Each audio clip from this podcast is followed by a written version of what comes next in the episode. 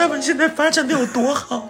大鹏，十亿票房大导演麦克隋演了《流浪地球》，而我演了一些网大。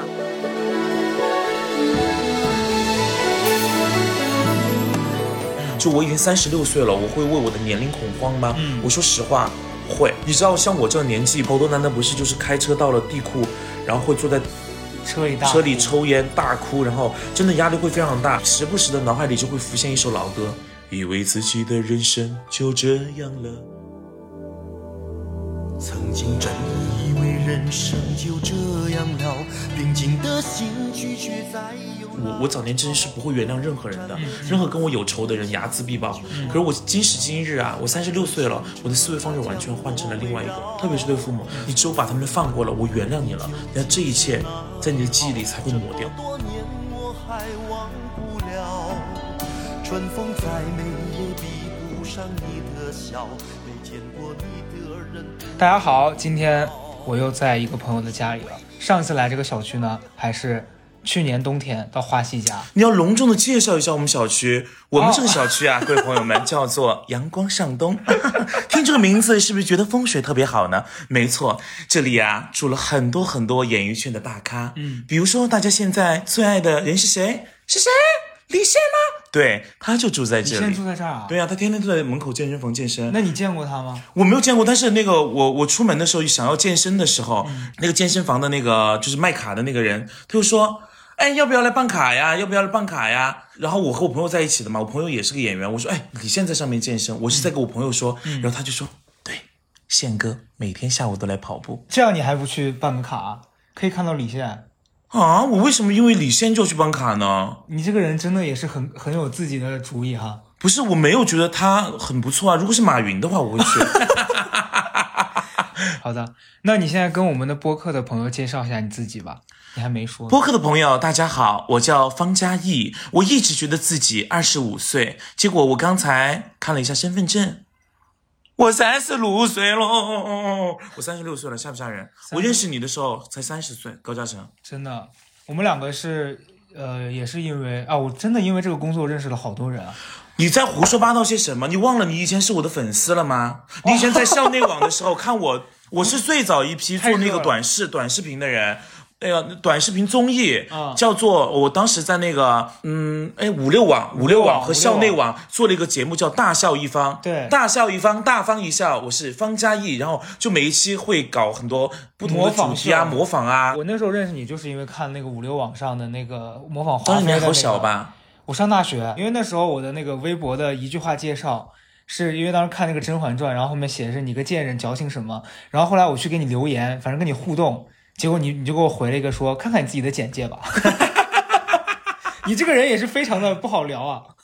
在我的印象里啊，你是有一颗疯狂的想法的一个人，但是你是属于那种呃有点冷眼看这个世界，你你喜欢看别人，去观察别人，以及你自己想疯，但是你试了好几次，你感觉被一层那个你你感觉被一个那个就就是那个那种湖上面飘的那个球呢，人在里头的那种东西，哦哦对对你特别像那种。对，对你就像人在里头，你是看得见外面的，我们也看得见你的，但是你自己是却感觉出不来的，你需要有人把你哎扎碰。你这个哎形容特别准确。我前两天回家，我去我去染染头发，不是之前黄的嘛，嗯，然后我在那个店里面理发，有个女生就坐在那儿，然后那女生就用我听得到的声音跟别人说说，哎，你看那个人长得像不像高嘉诚？然后我就很尴尬，我说嗨，你好，是我本人。你应该说嗨，我是高嘉朗。没有，后来他就说，哎，为什么你这么安静啊？我都不敢认你。我说我在大家心目里面留下的印象到底是啥样的呀？就好像你还其实有你你其实我觉得嗯怎么讲呢？可能因为我觉得因为你身上有一个标签还是属于奇葩说，嗯，所以大家对奇葩说整体的概念就是觉得这帮人一定都是非常张扬，非常就是那个爱说话、爱表达的。，对他，而且他觉得你可能在人群里面你也是说不知命地高嘉诚只是爱爱漂亮，偷偷的变美，然后想要惊艳所有人，结果也没有啊。但是瘦了呀。是瘦是瘦了，今天我们是给高嘉诚录一个播客，然后我的要求就是，那我顺便要直播，然后把他的粉丝吸过来。所以进我直播间的宝宝们，哎，来三二一，点关注，三二一，点关注，把我的上面的关注点起来，好吧？殊不知只来了十九个人，你 没必要这么用力吧？你也要用力。我跟你说啊，因为来一个人，你们也是我的朋友，也是我的贵人。哦哦，你这样把把我放在这儿，我真的听起来很贱，我嫌弃人少。对不起，我没有那个意思，大家，我很珍惜你们每一个人。宝宝，你是没看到我前前几天自己开视频，六个人。啊，我们的成宇大哥来了！成宇，成宇是我的直播间的大哥，给我送了好多好多礼物。大哥级别好高啊！应该也一会儿又又是个榜一吧？大哥，三十二号的爱情来到我们的直播间了。大哥，你有给公众号打赏的习惯吗？可以去我那儿。大哥比较喜欢看给抖音那个打赏。OK OK，大哥，你看我锁骨都露了，你打赏。你看，你看，阿倩一下就关注了我了。阿倩，谢谢你，一首好听的歌送给你。好人就有好梦，让我的爱伴着你直到永远。哎，你你看，程序大哥又给我送了送了鼓，看没？马上程序大哥马上又飙到榜一了，谢谢程序大哥。送一个鼓折合人民币是多少钱？没算过。没算过哦，那等一下算一下，分一半给我啊！既然都播了，好了，反正我我印象里面，除了最早咱们俩那次接触，后来就是找你上节目，然后跟你沟通，嗯，然后当时就觉得你也是我认识的所有这些，当然算是演艺圈里面一小部分我认识的人里面。比较好沟通的，而且无比随和。对，就当时视频你说要把一个什么漏腋下的旗袍送给我，我也不知道是为啥，反正那个时候还没有很熟。真的吗？真的，我毫毫不夸张说，我今天买了套西装，我就在说，嗯，要不要送给高嘉诚？为啥？我就是喜欢送东西啊，哦哦，因为自己穿不下。那你现在哎会有那种？年龄的焦虑吗？有，嗯，有有有有有。我说实话，因为说实话呢，就是我早年间也算是很努力、很认真、很刻苦的一个人。嗯，嗯，也不是凡尔赛，就是，嗯，上一次傅首尔，因为其实你知道吗？我傅首尔对我有个误解，他一直把我当小朋友，而且他一直觉得好像我，呃，好像过得不是特别好。嗯，然后他后来就是通过其他朋友了解到，就是发现我有一些房产，然后有一些投资过后，他突然就惊讶到，就是觉得。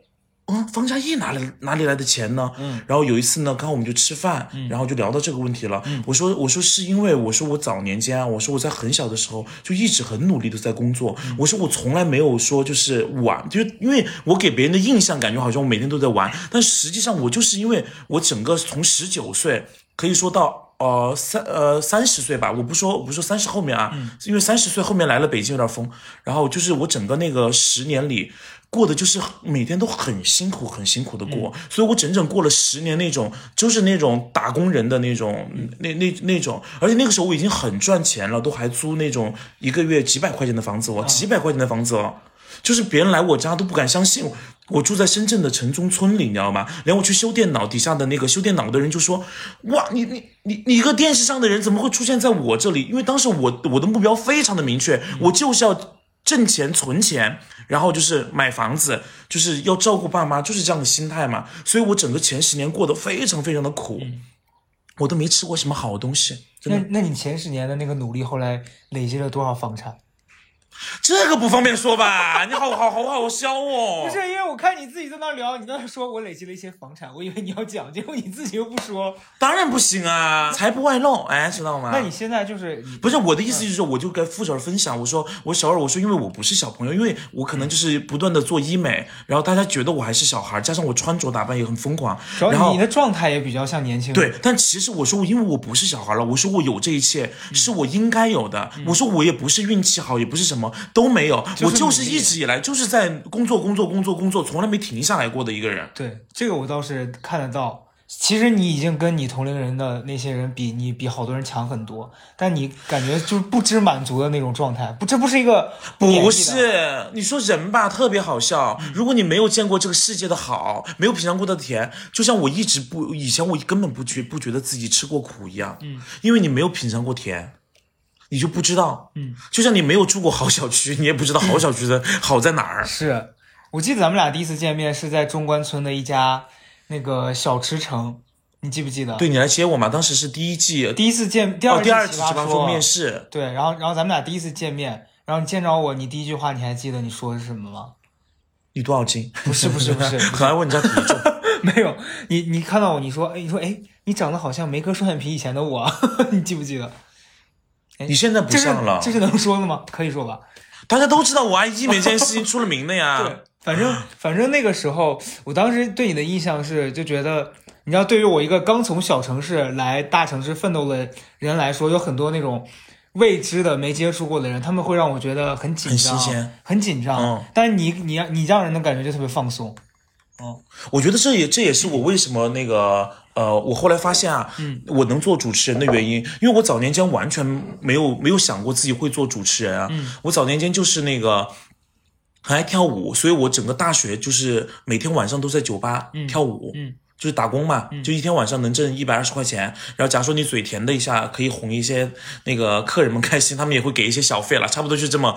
那但那个时候我已经在同学里很有钱了，因为他们都没有工作，就只有我一个工作嘛。我当时对自己的人生规划就是，我毕业以后呢，就好好的在做酒吧，先做到那个节目总监，然后后面就是自己可以开酒吧，然后怎么怎么，我就是这么一个职业规划。万万没想到呢，我我做到酒吧那个呃第四年的时候。突然我们我我们那个酒吧就是增加了一个项目，就请来了个调酒师，他就每天晚上会调一个酒，然后他们就然后这个时候就需要一个主持人上去，因为我当时在广东嘛，所有人普通话不是特别好，就我的普通话特别好，然后完了呢，然后其他的人都害羞，就我不害羞，然后。我们老板就说，反正不管怎么样，这个酒只要我你们有任何办法把它高价拍出去，百分之二十是你们的。嗯我一听到这个，又多了一个赚钱的。你算，我每我一天跳舞，我要赚一百二吧，对不对？对。然后完了呢，我还靠一些有的没的小费啊，喝点酒啊，再要点钱。然后我如果再卖个鸡尾酒，我又可以继续赚钱，你知道吗？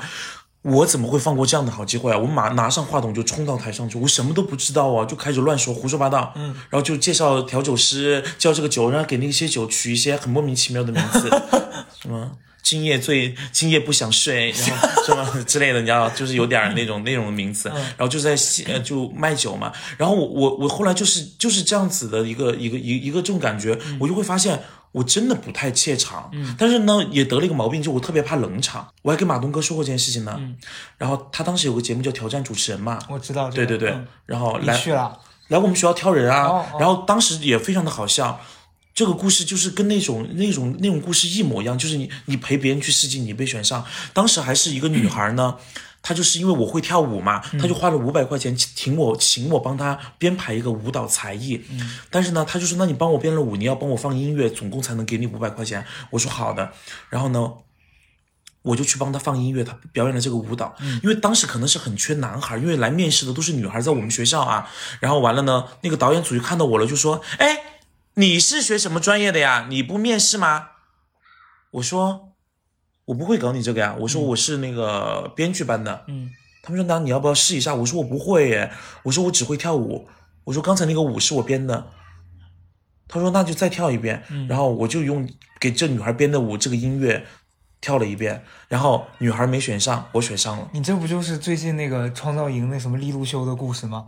对，然后那个女孩，我跟你说啊，我以前跟她关系也算还不错吧。嗯，然后因为这件事儿闹我此生都没见过她了。她肯定恨死你了呀！是我，我也是啊，我还花了五百块钱，结果你抢走了我的位置，是不是这个道理？Sorry，你一点都不真诚，你现在哎，过了那么多年了嘛，不是这些都小时候的故事了，记忆也不清晰。但我觉得最妙的就是后来我什么都不懂嘛，什么都不懂，然后那个就去参加比赛，你肯定是一轮游嘛，因为所有人都是专业主持人，我就只会跳舞，上去也在跳舞，干嘛的一直都在跳舞。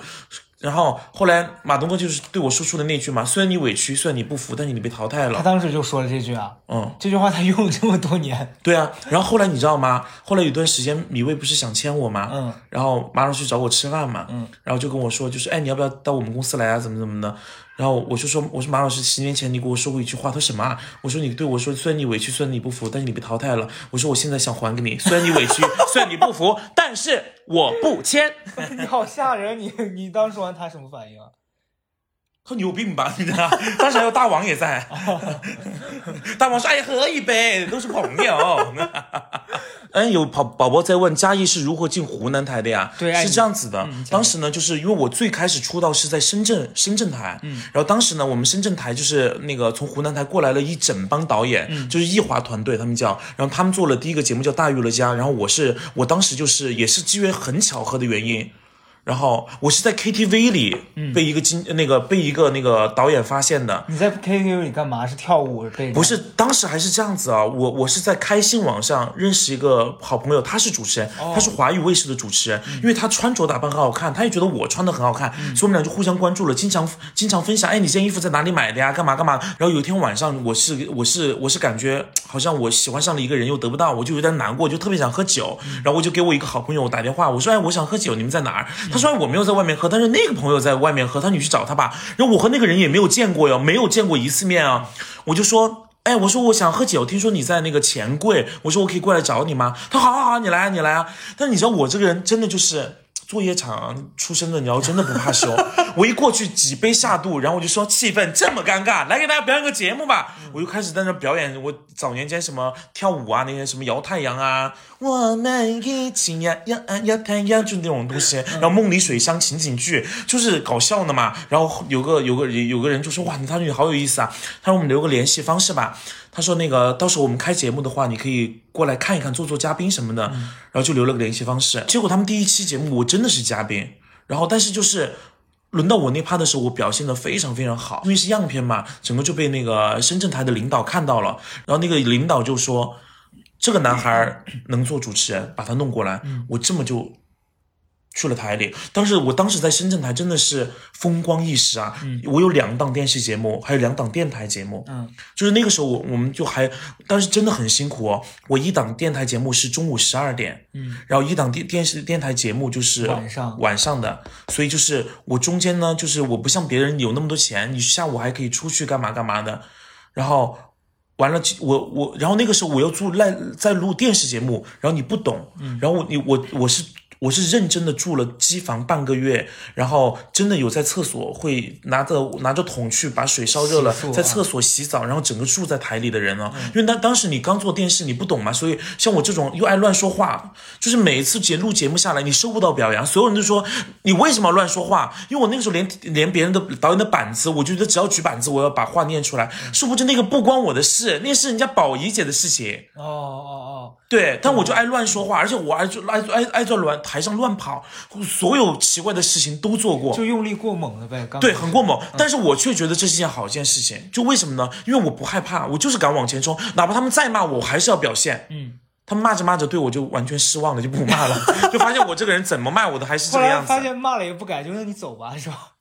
对，然后但是就就是后来这样的机会，因为里头有一个导演，她是湖南人嘛，然后她的老公就是也来过现场，也看过我的表现，她老公留了我的联系方式。结果后来呢，我反正都是机遇巧合认识的这些人。然后有一年我去湖南台录一个叫《越淘越开心》的节目，也是很多年前认识的一个导演啊，就是然后他就让我过去录那个节目嘛，然后。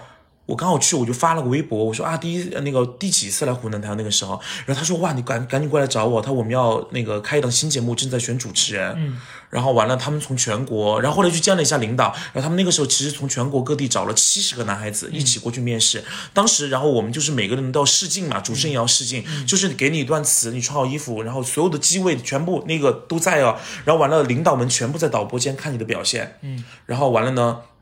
我那个时候也非常的好笑，因为我刚刚才在东莞还是哪里接了一场商演，然后我穿的商演的衣服非常的夸张，然后完了呢，整个第二当天晚上就是连夜又坐的火车哦，绿皮火车哦，去的湖南，第二天就是世界，我前面一个人是大鹏，而且你们永远都体会不到那种那种那种尴尬，就是大鹏的麦在耳朵上嘛，对不对？大鹏一试完，然后就把我就在他旁边，然后就把麦这样扣在你头扣在上我头上让我上，然后大鹏也很尴尬，然后他就在台下这么看着我，我就看着他，因为我的风格确实很突出的一个人，我完全没有办法像那些主持人一样照稿子念嘛。然后我就我也不知道我怎么就发挥出来了，然后我也真的就这么就选上了。他们当时从全国七十个男孩里吧，就选了我、大鹏还有麦克隋，然后我做了那样节目嘛。哦，你们三个都是就是大家都非常有印象的人，麦克隋跟大鹏也是啊。就三个人都还算有特色呢，可惜你看看他们现在发展的有多好。大鹏，十亿票房大导演，麦克隋演了《流浪地球》，而我演了一些网大，演了一些神仙。哦，对他去年在湖南卫视播了一个戏，演了一个什么什么精，你那是？而且我那个角色，那我那个戏叫做《哪吒降妖记》，嗯，你是妖。然后呢，我当然是妖喽，然后我演哪吒呀，然后完了呢，我是东海龙宫里的一个大反派。嗯，传统意义上大家一定想多，这种剧里头一定有龟丞相嘛？对，没有，他们就要搞了一个另外的，不是丞相。嗯，这个人有前史后因的哟，他是他是一只小丑鱼。嗯，他早年间被东海龙王救了，救了他一家人。嗯，然后可惜他叛变了。嗯，他是小丑鱼变的，然后小丑鱼就是尼莫嘛，《海底总动员》大家看过了嘛，所以他叫小丑鱼。于是呢，他们就给这个人设定了个名字叫做丑宰相，因为有很多演员是来串戏的，串戏的演员不会把整个剧本全部看完，他只会看他那个段落，因为他本身就串两三场戏他就走了。对然后但是那些演员呢又很爱发挥，你知道吗？就有一场戏是我是我要就是你知道 S M 他们四四个龙王要鞭打他们的，然后我一边在打那个西海龙王还是南南海龙王的时候，他说：“哼，你这个小王八。”然后我说：“我不是龟丞相。”他说：“哼，你还说你不是龟丞相？哼，当我不认识你吗？”我说：“我真的不是。” 我说：“哥，你不要乱发挥。”我说：“你看一下剧本儿。”我说：“我是丑宰相。”他说：“怎么又给来个丑宰相？”我说：“因为我是小丑鱼变的。”主要是这个剧本设计感觉也不太合理。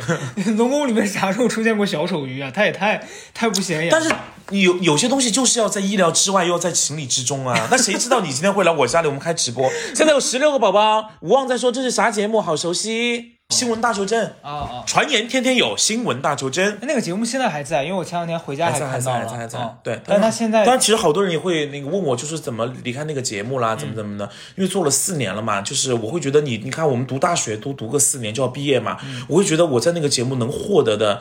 嗯，能吸取的、能掌控的、嗯能学习的东西，全部已经掌握了。因为我是一个很喜欢变化的人，我说我我不太能够呃允许自己，因为其实继续留在那儿，你也可以继续做那样节目，对对，然后你可以活得也很衣食无忧的感觉。但我觉得这不是我人生要的。因为我觉得你跟你跟我认识的好多人一样，是你一直在追求那个变化的东西，就你不能允因为许自己我不是在在追求变。化，嗯我是怕一模一样。如果每天醒来的生活是一模一样的，我会整个陷入那种呃很恐慌的感觉。现在我们就跳回你最开始问我的问题，嗯就我已经三十六岁了，我会为我的年龄恐慌吗？我说实话，会。嗯，因为像我之前二十多岁的时候，可能就是因为什么都没有，然后家里又比较穷，嗯你唯一担心的事情就是觉得自己什么时候能买到第一套房子，你你你所有的关注点不在其他身上，然后你会很拼很拼，然后在拼的同时呢，由于你的精力好，你无论再累再累，你只要睡一晚上，第二天就回来了，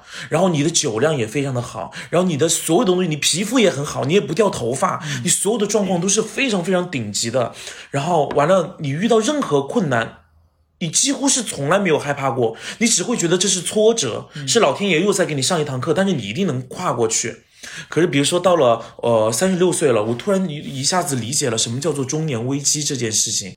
你知道，像我这个年纪，好多男的不是就是开车到了地库，然后会坐在车里大车里抽烟大哭，然后真的压力会非常大，而且本身压力就很大了。一回到一回到家，看到不整齐的家，然后那个孩子的玩具一大堆，然后老婆又在抱怨，然后所有的感觉，他就是会很崩溃。所以我特别能够理解他们为什么崩溃，就是时不时的脑海里就会浮现一首老歌。以为自己的人生就这样了，就是你不再会有年轻人的那种不怕的感觉，对因为他年轻，他不怕，就是兵来将挡，水来土掩，我就是又有命一条。可是现在你变得非常非常的爱惜命，因为因为你有了嘛。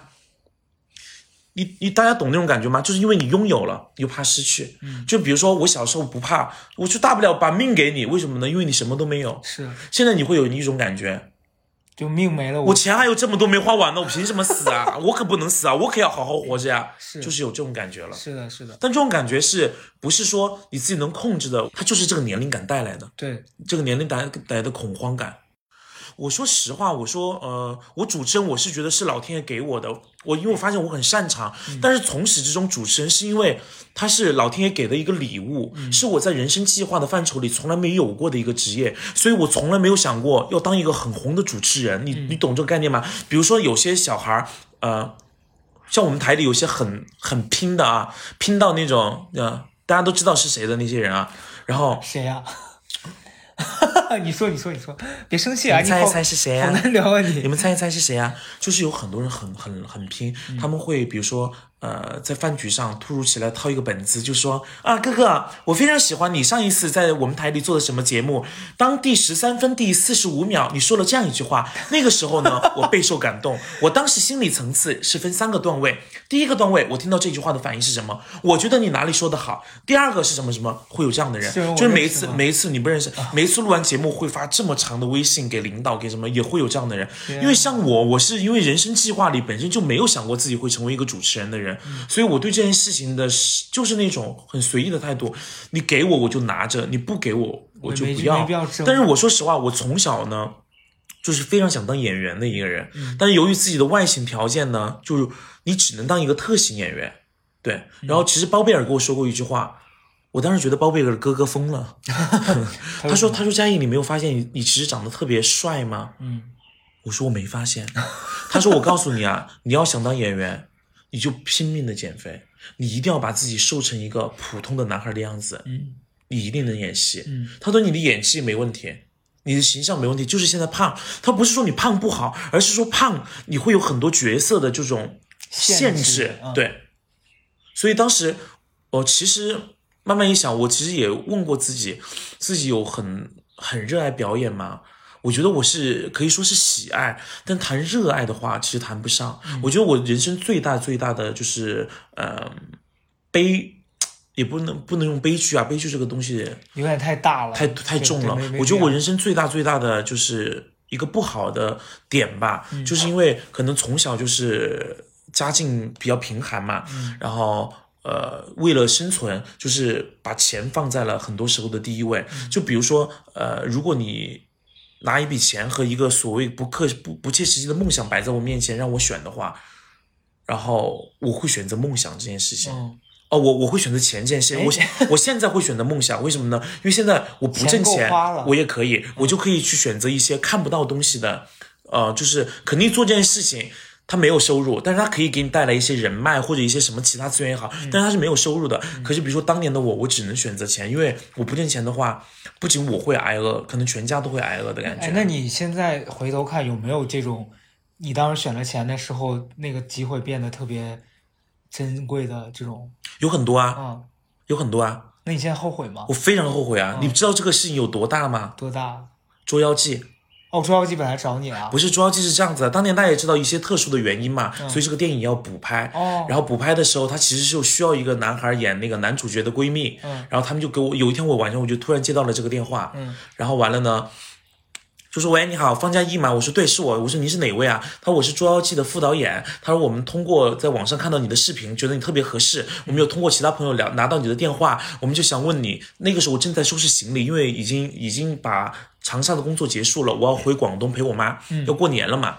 然后就说，嗯，我们想请你大年初一到十五十五天的时间过来，那个给我们演一个角色。哦然后我说什么戏啊？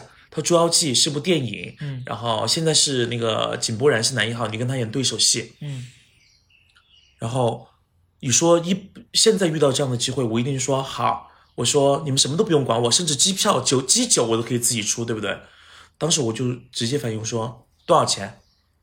他说你要多少钱？嗯我说那就应该按天算吧，嗯对吧？我说毕竟我是客串嘛，我说那就那个十五天，我就报了一个价，嗯，然后那个副导演就笑了，就 汤唯来我们这个剧组免费，吴君如来我们这个剧组免费，你说你要这么多钱，嗯，他这么凶吗？然后对，然后他就说，他说也没什么好聊的了，就把电话挂了。因为当时我确实也不知道捉妖记是什么，刚好呢，我有一个妹妹，她呢是一直跟着李易峰在工作的，我就因为她比较懂这些嘛，我就赶紧给她打电话，我说妹，我说哎呀怎么回事啊？我说那个什么是捉妖记啊？我说刚才那个副导演就前前后后给她讲了，我妹妹说咔，赶紧接，赶紧接，赶紧接，去道歉，去道歉。嗯然后呢，我道歉我也做不出来，我觉得好打个电话回去好丢脸。我说那我给人家发一个那个那个叫什么短信短信，嗯我说嗨，还在生气呢？我说 然后呢？那人没回我呀。哦，确实啊，哎，但是真的是错失了一次宝贵的机会。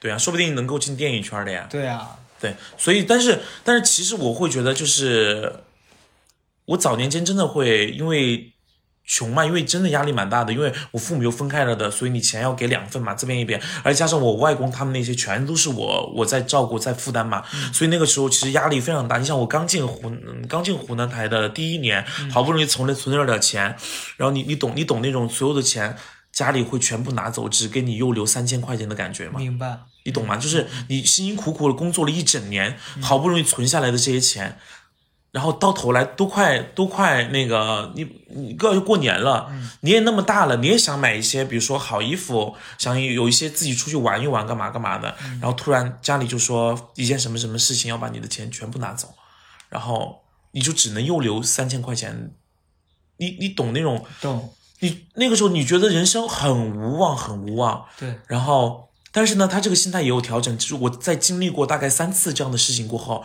我突然之间就对我父母没有愧疚感了。嗯。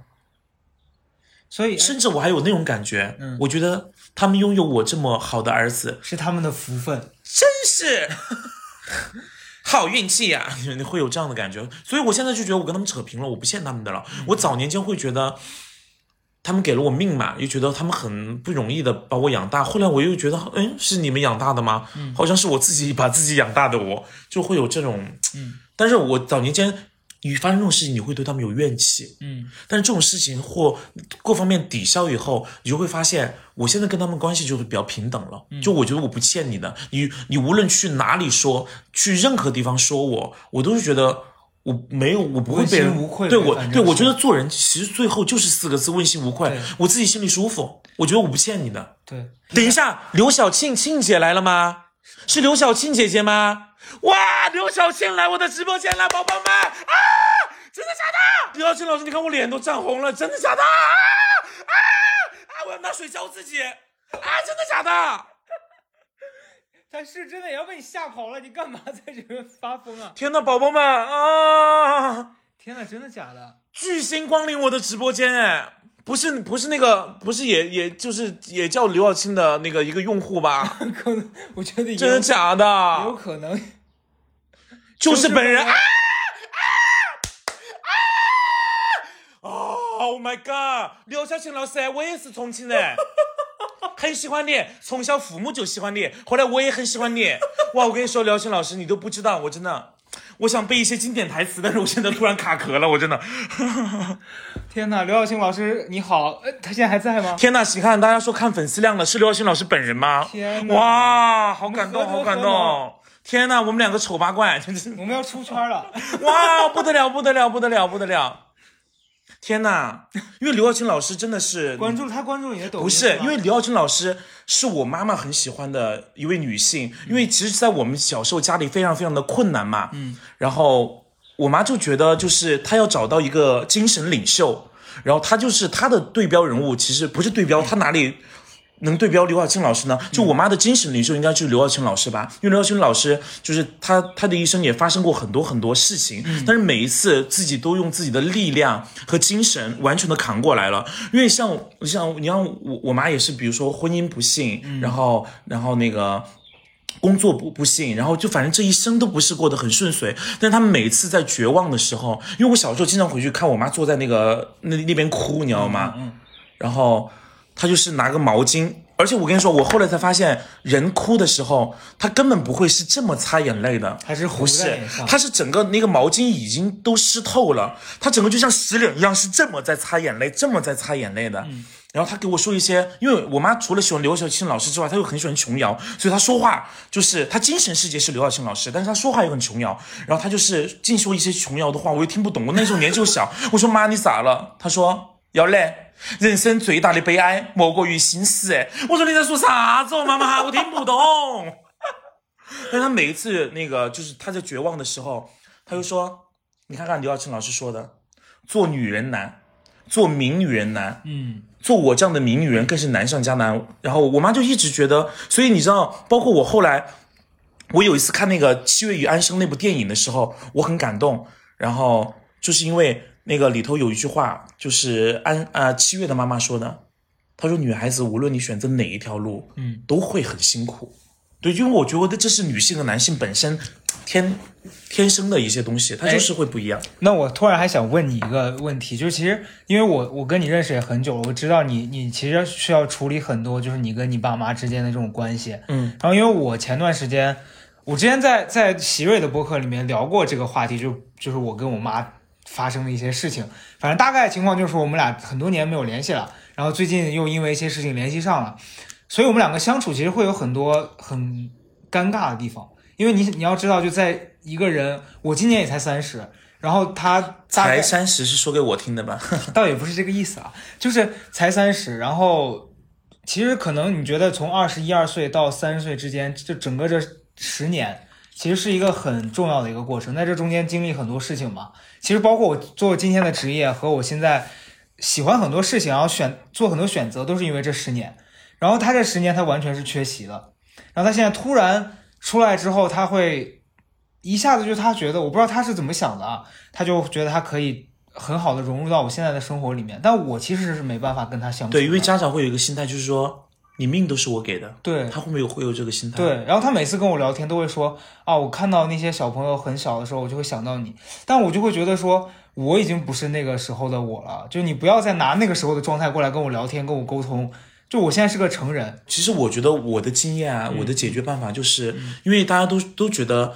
嗯嗯，因为说实话，他们已经过了他们的人生巅峰的时期了，他们是在走一个下坡路。嗯，然后完了呢，你其实说亲情这个东西是他完全没办法割舍掉的嘛，他必须在那儿。嗯，而且还有法律还规范你，对吧？老人必须要赡养哦。然后，但是呢，像我处理的方法就是，我把他们当小孩儿。嗯，我我会很明确的告诉他们，只要你们表现好，我就有奖励。嗯想要钱是吧？想要什么东西是吧？OK，你得表现好。嗯，我对他们有要求，哦，就是不是说他们要干嘛就干嘛。在我这里，因为我我是一个说话很绝的人，我说如果你不听话，嗯，那你连我面都见不到。哦，对，但是如果你做得好的话，因为小朋友会这样子啊，你做得好的话，爸爸妈妈是不是有奖励，对吧？要带你出去玩，要给你买买这个买那个。我就是完全拿小孩这一套，就是你做得好，你各个方面是达到了我对你的要求和标准，但是对他们来说也不是什么那个很难的事情，无非就是对吧？要少喝酒，要干嘛干嘛，比如说那个。我我爸他自己都都会都会那样子。上一次是那个我们家是我爸就是呃喝了酒嘛，然后出来可能就是有点晕倒了，就就给我打了电话，然后就说自己在医院，我就赶紧订了一张机票回去。后来没什么大事儿，没什么大事儿呢，他就说他老了，然后那个因为我把我妈也叫回去了，我妈就说作为以前也是个伴儿嘛，虽然离婚了嘛，也来看他一下，看他到底怎么了。然后我们就带着他在整个家乡挑了两天的那个养老院，嗯，然后我爸就是说他不想去养老院，他觉得自己还年轻。嗯我说那你想干嘛呢？他说他想谈恋爱。怎么会是这个回答？对啊，他说他想谈恋爱。嗯，我说那怎么样才能谈恋爱呢？我说你长得蛮帅的，那就去谈呢。他说谈恋爱需要钱啊。他说那你给我十万块钱，我就去谈恋爱，我争取明年结个婚。我说他以为我会拒绝，我说好的呀。然然后他说嗯，那就十一万。怎么还还突然涨价？对我我就说好的，然后然后他我就把钱马上转给他了嘛，他脸上就浮出了那种窃喜，也不是窃喜，就只抑制不住的喜悦高兴嘛。然后他突然就说，其实我还想在滨江路买一套房子。这有这有一点那个，然后我就说闭嘴，我说我说你如果再说一句的话，嗯，这十万块钱我马上去申请撤回。然后他就他就拿了钱他，妈 那后来他谈恋爱了吗？不知道啊，没跟我联系。嗯，他他是说的那个时候明年，呃他说一给他一年的时间，他一定要那个把婚给结了嘛，嗯然后怎么怎么的，哇，这件事情如果被我妈知道了，我妈会非常的愤怒。对你妈应该又会又会为什么钱给他过不给我？行为吧？因为因为我之前看你发，就是你妈妈是特别相信那些很奇葩的那些什么保养品啊什么的，是不是？家里全是骗局。对，因为有一次我在我在那个跟方呃，我看你的那个朋友圈，就是你妈罩了一个锅在头上，对我，我回我回去，我说我头痛，我妈说，哎，有个锅，有个神神秘的宇宙能量锅，她顶着那个锅头就不会痛。我说啊，这是什么？然后睡的床也是那个睡了玉床，嗯，非要快非要找我要六万块钱买的，说那个睡了那个玉床能治百病。哎，对你这样一说，我觉得你妈有好多很很离奇的事儿。还有一次拉着你去上一个寻亲的节目，是吧？嗯，然后找到最后找到了吗？找到了呀。你讲一下这个事儿吧。嗯，我觉得这个还挺挺精彩的。整个故事是这样子的，因为我爸这个人呢挺不负责任的，在我妈就是怀着孕大肚子的时候，我爸每天都在外面就是喝酒干嘛打牌，反正就整个不着家。嗯然后我妈呢，就是全靠她的一个高中同学，然后朱阿姨，然后那个朱阿姨呢，因为他们家刚好都是医院的嘛，然后他们就把我妈照顾着的，所以我从呃我妈怀孕开始到我我妈就是生了我，然后我这个我本名就他们取的，嗯然后我整个就在他们家可能长到了一岁多吧，嗯，然后我爸才大概的出现，来。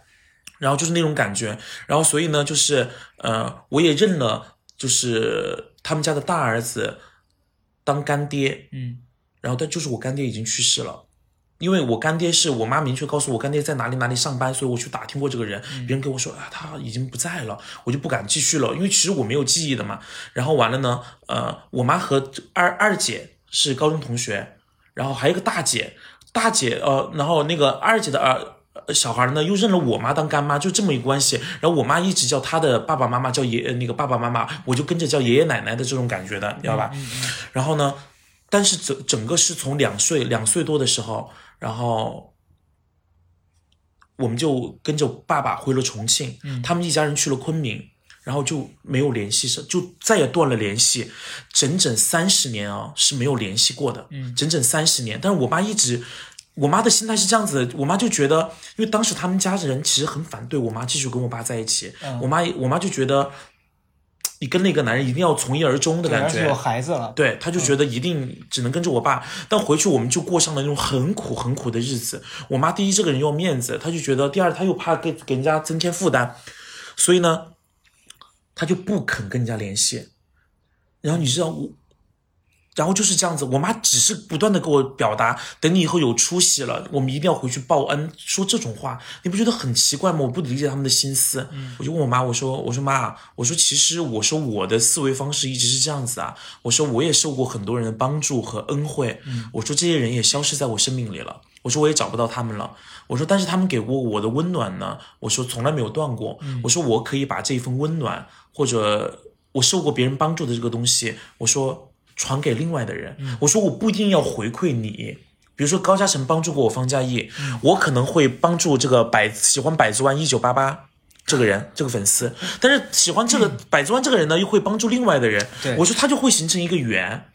这个世界就会很好了，对对吧？我说不一定非要你帮助了我，我一定要找到你高嘉诚来谢谢你，因为当时你帮我的时候，一定没有想过你要图我回报，对不对？是的，就是这个理念。嗯。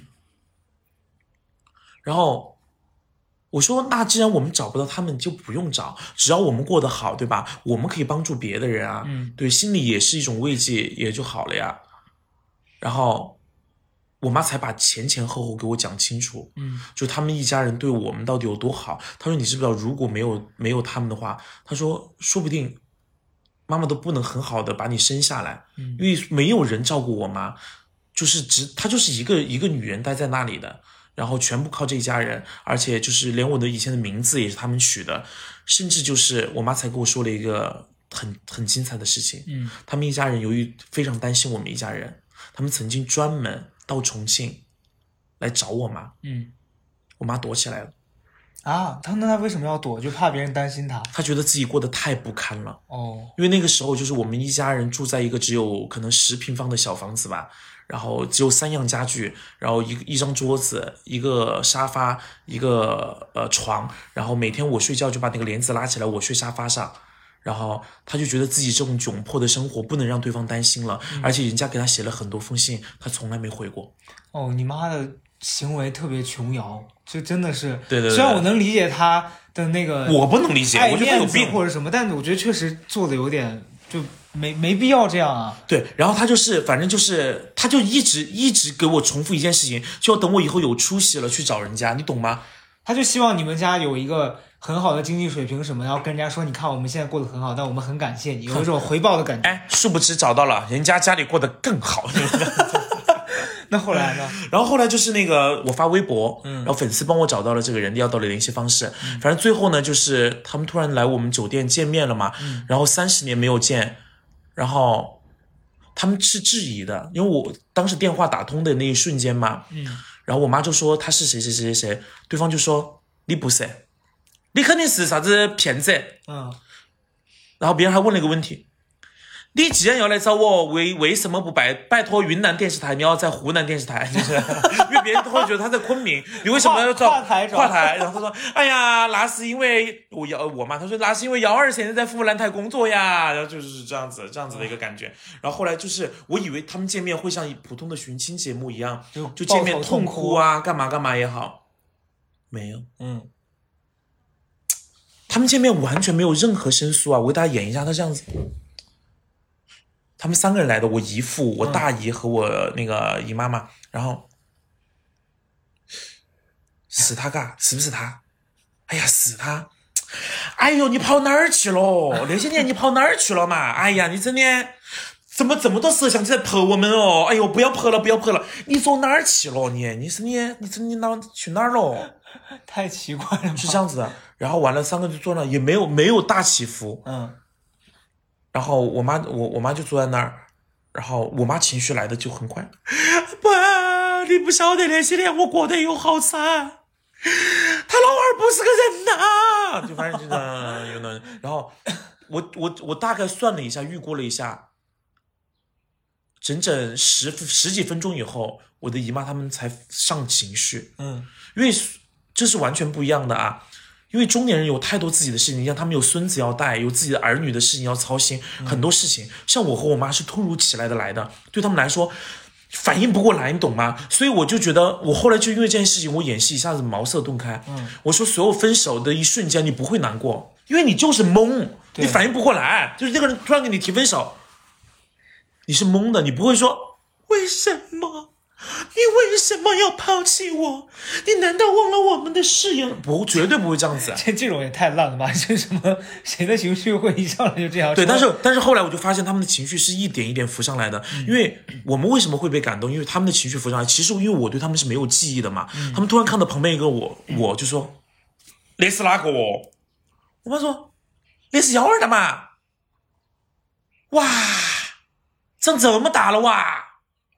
就是这种感觉，然后他们又说：“哎呀，不能跟你说了，不能跟你说了。”然后，哎呀，他说：“哎呀，现在不想告诉妈妈，还不能告诉妈妈，就是告诉我奶奶。”然后我妈突然就问：“爸爸呢？”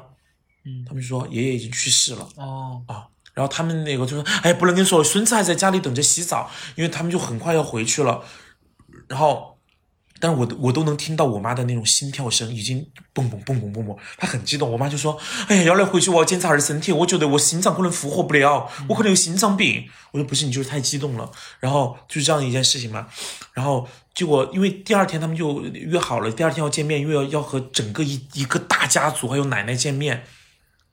然后那个导演组也非常搞笑，就是因为素材真的不够，所以要拍一些我妈为了彰显自己过得好，在家里打搭配衣服的一些那种画面，你懂的。就像电影里头女孩儿要参加一些 party，会对对啊对对对，嗯呃，画面，然后他们就呃呃到我们去了一个山庄那种吃饭的那种山庄嘛，然后他们是在楼楼上嘛，下了，因为我妈就先上去，然后所以呢，我在爬楼梯，在大概这个我我以我只触到眼睛的时候，我就看到一个老人，就穿个羽绒服嘛，就这么在张望着，他一直望着那个就我们要上来的那个口子那儿，因为我已经经历过昨天的姨妈呃那些姨父的那种态度，所以呢，我就觉得没有我想象的那么夸张。嗯，结果没想到奶奶她的表情是这样子的，她一直在等我们，可能等了大概一两个小时了，因为堵车嘛。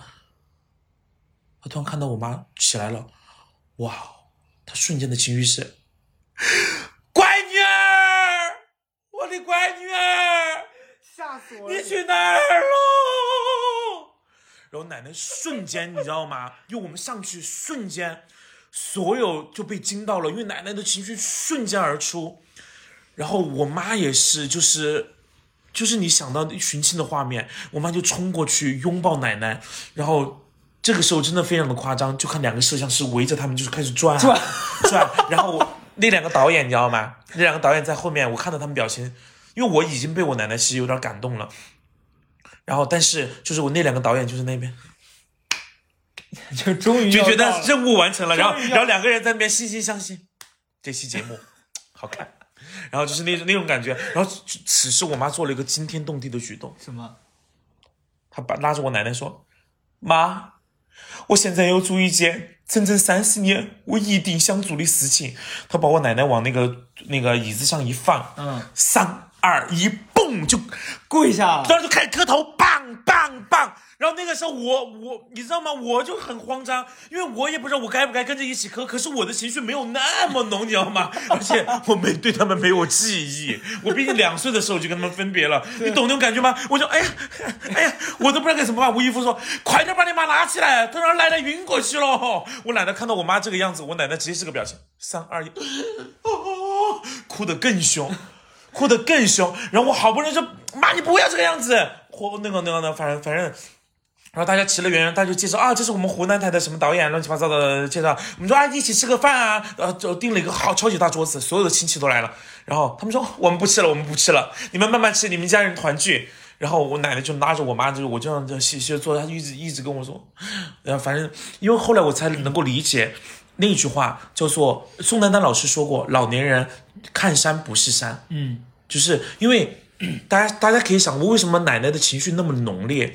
因为中年人有太多自己的事情要做了，而奶奶基本上，比如人年纪大了，可能一个人在家里，人年纪大了最爱干一件什么事情呢？就回忆过去。对，哦，默契真的满分，你知道，就是我能体会到，特别是爷爷走后，那奶奶一个人，很孤独啊。她能回忆起，比如说和爷爷谈恋爱的种种，自己抚养孩子的种种，孩子长大过后，突然有了我妈，又有了我，因为他带过我，你知道吗？所以他整个记忆就会非常的深刻，而且关键是他们找了我们这么多年，他一直其实有一个心结，就是自自己叫自己妈妈的另外一个自非自己所亲生的女儿不见了。是他会有这样的情绪在，然后呢，可能就觉得这事情已经过了，可能就觉得我妈找不到了，但是突然之间，他早上的时候，因为怕奶奶过于激动嘛，所以他们是在奶奶吃完早饭过后就说：“哎，给你说件事情啊，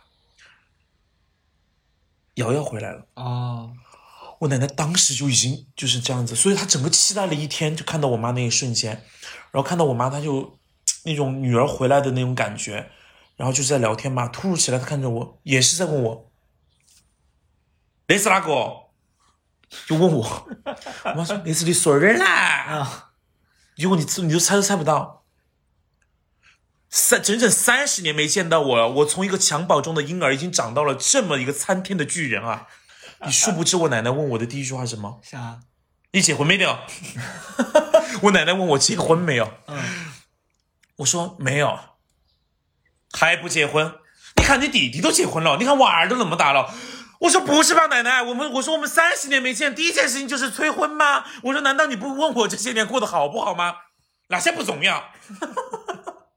第一事件就是催婚，然后我就是因为非常开心，然后然后那个我的那些呃呃很很多年没有见过，但小时候碰过面的那些弟弟妹妹也很搞笑。我有一个妹妹非常搞笑，我那个妹妹法国回来的，然后学那个那个呃室内设计的，很洋气呢。哥，喝一杯啊！妹怎么这么轻他就是浮啊？呃被我演的啊，他可能说呃哥喝一杯，喝一杯。然后我说怎么了？他说，嗯，算上你啊，我就有两个明星朋友了。第一个呢是我高中同学吉克隽逸，第二个就是你。我说，哎，我和吉克隽逸关系很好，我说我们跟他四个平吧。他说嗯倒也不必。高中过后我们就没有什么联系了。你们也是不是在酒吧卖酒啊？你们也太……然后最好笑是那个，然后我那个我我我那个我我弟弟比较害羞嘛，他就说他就说哥一直听我妈说有个干哥哥，今天终于见到了。但我那个弟媳妇儿呢，就是属于那种呃有点那种老板娘的那种那种那种气质。哥，你们这一家子，他说他哥，我在电视上一直看你节目，哎呀，千算万算没想到电视上那个人竟然是我哥哥，哎呀，太好了，太好了。我说哈哈，没有没有没有，哎呀哥，我也没得别的要求，我就想呀要一张杨洋的签名。刚好呢，我之前的带我的那个经纪人呢，他和杨洋的经纪人是那个同事，以前是同事，嗯所以我说杨洋能搞定没问题。他说，啊、那杨洋能搞定的话，刘德华能来一张吗？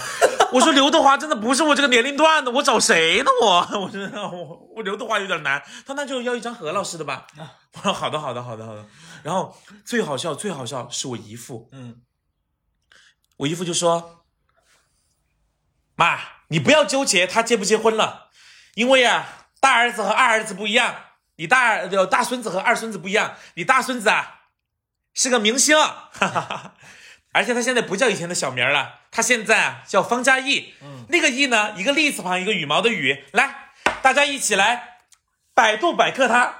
”你知道一家人百度百科我那什么画面，并且那个时候我黑料非常多，嗯，就那那个那一搜方嘉译出来的全是我黑料，方嘉译整容，方嘉译毒舌，方嘉译的背景是谁？方嘉译这种人也能红？方嘉译什么双眼皮儿是割的吗？就各种各样的黑料全在上面，你知道吗？他们，然后我就看到我就看到我那个妹妹啊，你知道吗？她一边搜一边这样。我跟你说，当天晚上我把自己灌得非常的大，因为我觉得我不大，完全不知道该怎么办。那后来他们他们之后现在还有联系吗？有啊，我妈现在跟他们联系。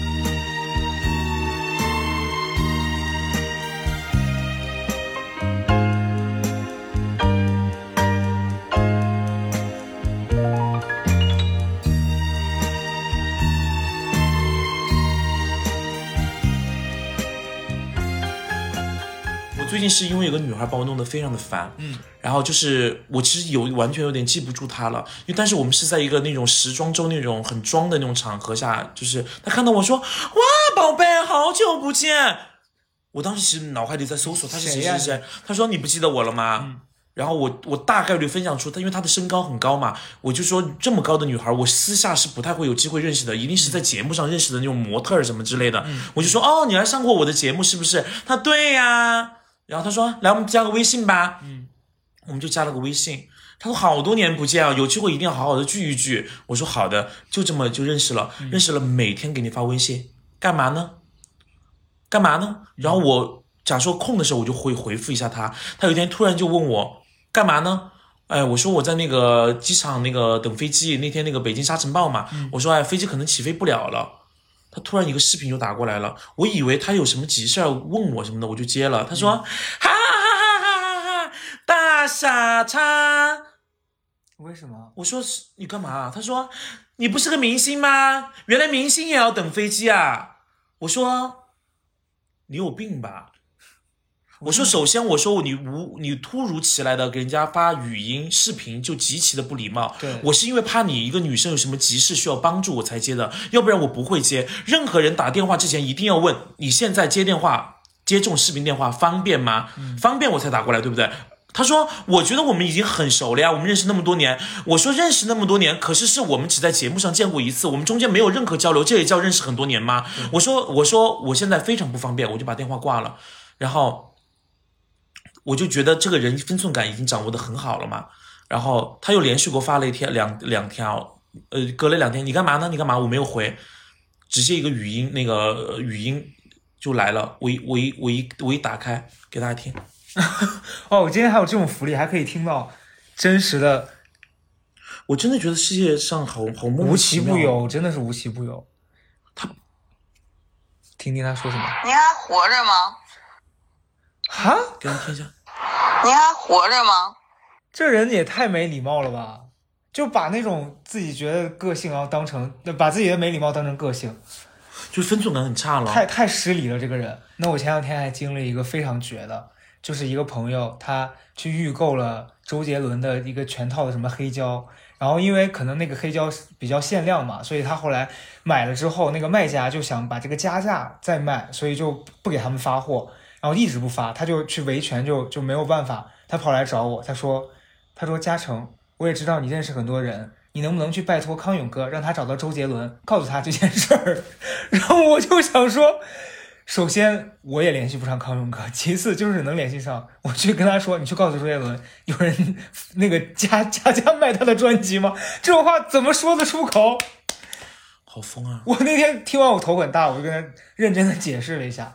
不是后你们你们就就为什么大家后来在说，其实慢慢长大以后，你不需要那么多朋友，你的好朋友其实有几个就够了。是的因为其实你后来才发现，这个呃世界上有好多好多人，嗯，是跟你不一样的，但是不是他们不好，不对，嗯，就是他们这样的人可以成为朋友，你这样你和你这样的人成为朋友就好了，是就大家都有那个。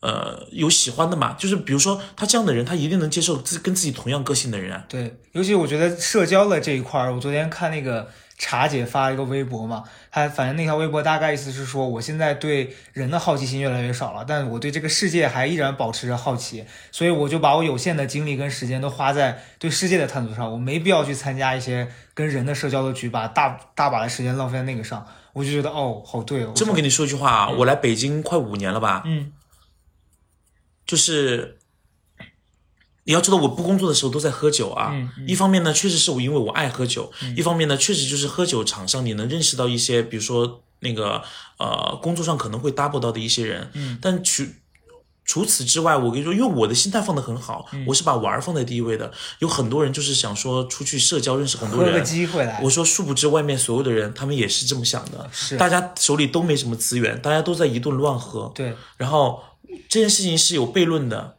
就是所以你一个人就是当你认准了你要做的事情，你就踏踏实实的去做，是这是最关键的。对然后因为我觉得觉得我好就是好在我疯起来的时候会让所有人感觉到我是一个超级大疯逼，嗯，但我做事情的时候就会变成另外一个人，是就是 怎么讲呢？就是如果你不很好的看清楚这一切的话。你到后面就会，因为我认识了太多人，我我来北京就是他们介绍给我认识的嘛，整整五年了，嗯，我真的不夸张啊，至今为止没有工作。哦，是我我记我我来的时候认识的一个模特也是，从我认识他到现在，他就根本没有正经的干过什么活。嗯我就不知道他们在干嘛，嗯，因为我真的是觉得青春是很有限的，你要你应该在你最年轻的时候，就是把你的基础打得很好，因为你像你像到了我这个年纪过后啊，我就明显的发觉。我没有以前那么有魄力了，是我因为我体力跟不上了。对对，比如说我以前工作再累，我第二天就回来了。我现在很累的话，我要真的要在家里躺两天，我才回得来，就回不来了嘛。嗯，然后所以你的所有的东西都会越来越。当然每，老天可能跟每个人的机会不一样，但是我还是会觉得你你在你最有体力、最年轻的时候，应该去多做些事儿。你要好好的，就是玩儿，当然要尽情的玩儿，但是工作也是要，就是很，很你有多爱玩儿，你就要多爱工作才行，要不然的话，我我，如果你运气好的话，你可能后面有很多发发展，但是绝大多数人就是平凡的呀，是的，对啊，我们可能就要接受自己很平凡的这个轨迹，嗯，但是我就会发现，因为我会觉得，我也问过他们，我说为什么不工作呢？他就说觉得啊，这个工作不够好，不够好。什么叫做好呢？嗯，你工作一定是你先把这个工作做好了，别人发现你的好，你才能遇到更好的呀。怎么能直接就跳到一个好？你都没有工作过，怎么可能？而且关键是你随着年龄越来越大，别人更不可能让你工作了。是对啊，我为什么不找个年轻的呢？对，对啊，嗯，但我会发现，不知道为什么，就是我觉得我好像只有在北京才感受过这样的人群，哎、嗯。那你现在还会也不也不也不买单，一辈子没买过单，都是我们买。是？那你现在会有计划说是要在这个地方长久的待下去，还是以后就会选择你以前的那个城市回去了？北京吗？嗯我从来没想过要来北京哎，我来北京也就我我长这么大，我从小就没想过要来北京。嗯对，然后我当然，但是我来北京艺考过啊，因为当年想考中戏嘛，嗯所以来北京艺考过。但我从，但你想，我我们当时那个所有同学那个大学毕业都要来来北京北漂啊那些的，我就没有啊，嗯就完全不是，因为我南方人嘛，还是想回南方。嗯对，像我觉得成都啊、重庆啊，包括上海呀、深圳啊，我都很喜欢。但你说北京吧，我经常的，我早年间在北京还有这种感觉，我每一次工作回北京啊，嗯在机场的时候我就会很难过，因为我不知道我为什么要在这个城市活着，嗯因为这个城市完全没有归属感。尽管我比很多人好了很多了，对不对？我回来，我回到自己的房间，然后我的房间又不是出租屋，嗯对吧？然后，但是我还是会有那种这个城市与我无关的感觉。我在想，是不是我那天在想，呃，以前不懂，大家大家说国外的那种游子的感觉，他们已经在国外生活的很好了，可是他们就觉得那个国家也没有归属感的感觉，他们就想回到自己祖国的怀抱嘛。我说应该是同样一种心情，就这个城市没有自己的一份记忆，哪哪怕这个城市其实跟你改变了，对，嗯，然后但是他的记忆那种感觉好像就是不一样，所以我真的就是觉得我以后可能就是会活在成都啊、重庆啊，就是这种更适合自己的也。不是适不适合，就是，但是这个东西我不排斥啊，我没有说一定要怎么怎么样，我都是一个很很 OK 都可以嗯。我当年来北京也是因为。签了北京的公司嘛，我经纪人说，那你签了公司也要来北京啊？我说我还不能远程工作嘛，我们也去哪儿工作就飞哪儿呗。他不行，来北京我就来了呀。嗯嗯嗯。最后我想问你一个问题啊，就是你来了这么久，你有没有哪一刻觉得说自己做这个决定，你觉得是对的？当我看到北京很疯癫的人类的时候，嗯我那一刻我是觉得来北京来值了，嗯因为我以前待过的城市，呃，我有几个细节啊，嗯是我觉得是这个城市独有的。嗯有一天早上喝酒，跟一帮朋友喝到了早上那个六点，然后就去吃早餐嘛。嗯因为我都不喝酒的时候，你就是一直在划拳啊、玩骰子啊、疯啊、干嘛的，也没好好聊天嘛。然后吃早餐的时候不冷静下来了嘛，然后一个男孩就说：“哦，我要赶紧回去那个洗个澡，嗯然后化一个淡妆，一会儿要去冯小刚的那个剧组面试。哦然后这个又说怎么怎么样子，然后又做时尚的什么的，然后也有那种很疯狂的那种人，然后这一切，因为以前我在我自己待的城市里，我自己会有觉得我的思维方式和我的行事作风有点疯。嗯其实我在我的世界里，我觉得我是正常的，但在别人的眼里，我是一个特别跳痛的人，然后我会觉得自己有点怪怪的，我自己都被他们说的怪怪的了。嗯可我看到北京所有这些人以后，我突然觉得我自己变得平凡起来了，嗯而这份平凡是我自己很喜欢的，我就是很喜欢自己很平凡的样子。嗯因为我觉得每个平凡的人，不是说他外表平凡，他的外表可以非常的普通，但是他的做事情依然也也得是很有个性的，得有自己的一套的，这是保留自己个性的一面嘛。但是我又很希望自己是能够不被别人一眼看到的，你懂你懂那种感觉吗？因为我太多年都是一进来别人都能看，直接能看到我，就来挑我身上的毛病，你哪里哪里，你和别，比如说我穿的，我很爱穿豹纹啊，我一身豹纹去台里上班。然后就会有人就说你是一个主持人，不能穿这样子。我说这样子怎么了吗？怎么了呢？这样子穿，嗯，可是，在他们的眼里，他们就觉得主持人应该就穿的简洁、大方、得体，西装笔挺的那种，就是你就是穿的颜色就是黑色，那个宝蓝色，呃，那个蓝色，就是要保守，嗯，不是保守，就是你要给人感觉，因为你代表的可能是台里，台里的形象，所以你不能很很跳痛。嗯你你懂那种感觉吗？所以我是在那种冲突环境下，就是有这种感觉。然后北京还遇到了一件非常非常神奇的事情，那一刻我真是觉得哇这个城市真是疯子好多啊，好快乐、啊。嗯我们遇到过一个人，他进我们我我们包厢哦，嗯然后我们大家那天就是还没开始喝，所以大家都在询问彼此在做一些什么，看有些人有些什么东西大家可以一起做，嗯然后就莫有虚名，别人就带过来了一个新朋友，然后那个人就是就听我们聊天聊了一会儿，他突然就说我很热，我可以脱衣服吗？嗯我们就说哦可以啊，我们大家都以为他只是要脱个外套嘛，他脱光了吗？难道？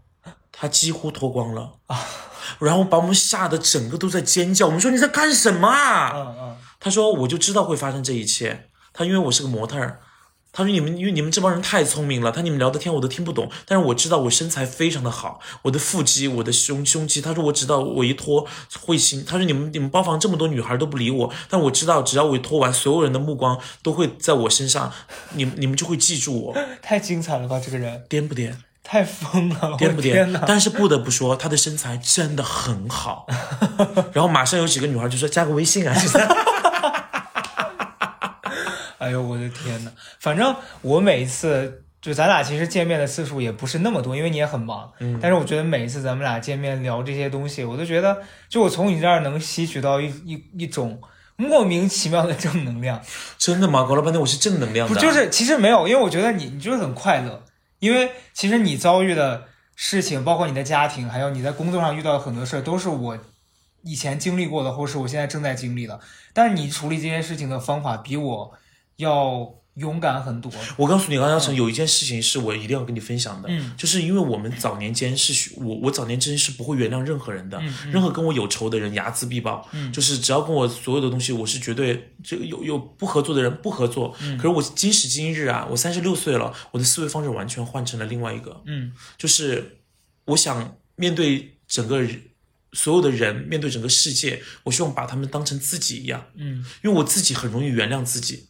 我希望我能够对别人也是，我也能够很能很能够轻松的原谅别人，嗯。因为其实你越轻松的原谅别人，就是放过自己，嗯嗯特别是对父母，他们有种种种种的对我们的就是做的不到位也好，嗯，各种不 OK 也好，但是你知道是你知道骨子里都是什么吗？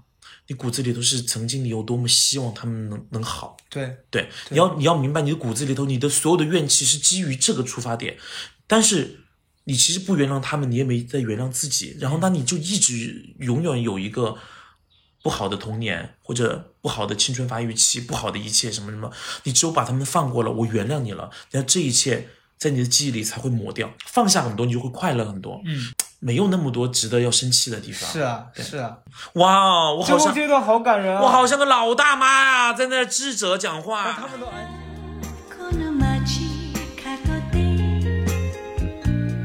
Goodbye my love 歩いて行きましょう好，那今天反正我们在放放假里面聊的这些，其实可能比较杂，但是我也觉得还是有聊到一些比较打到别人心里面的东西。反正不管打不打到别人，打到了我，尤其是最后的一段，我打算今天回去可能就本来我问你的一些问题，我觉得我试着自己去做一些和解，然后可能去解决一些这些矛盾。